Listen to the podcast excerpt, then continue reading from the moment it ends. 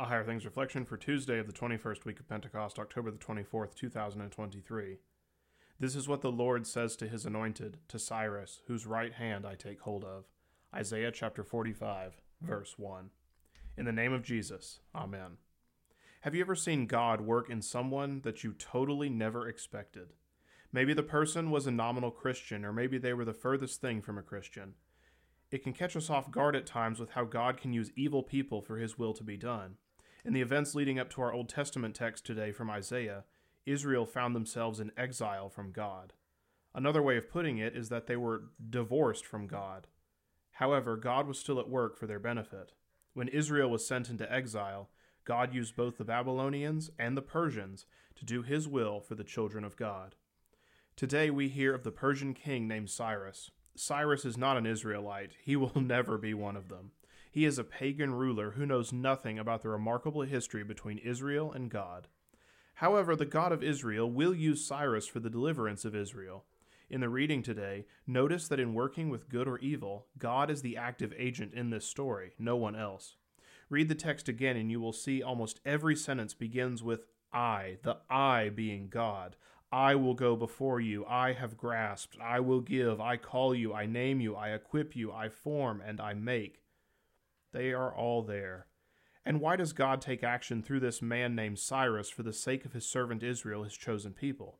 All of God's actions are done for the sake of his people, who he has not forgotten. God could have raised one of Israel's own up to do what was needed to be done, but instead he chose an outsider. By the way, notice in verse 1 what Isaiah says of Cyrus. Cyrus is the anointed one. The word in Hebrew for anointed one means Christ in Greek. Not something you might have expected. God's work is in unusual and surprising ways. Simply look at the cross and see the dead Son of God bringing the life of the world to you. In our sins, we are divorced from God. However, Jesus' unending love for you, his bride, placed him high on the cross. He became the exiled one so that we could be brought back into the kingdom of our Heavenly Father and the inheritance prepared for you in the life of the world to come. In the name of Jesus, Amen. Almighty God, in your mercy, guide the course of this world so that your church may joyfully serve you in godly peace and quietness.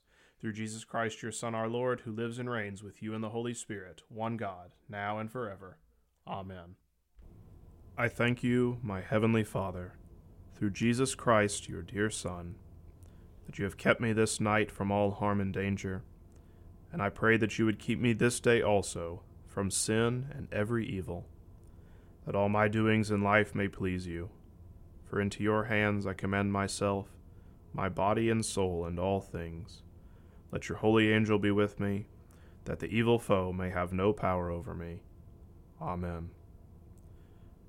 Our Father, who art in heaven, hallowed be thy name. Thy kingdom come, thy will be done, on earth as it is in heaven.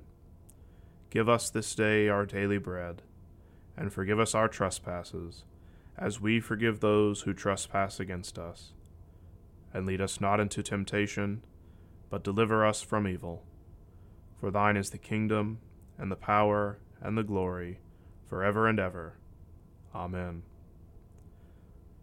I believe in God, the Father Almighty, maker of heaven and earth, and in Jesus Christ, his only Son, our Lord, who was conceived by the Holy Spirit born of the Virgin Mary, suffered under Pontius Pilate, was crucified, died, and was buried.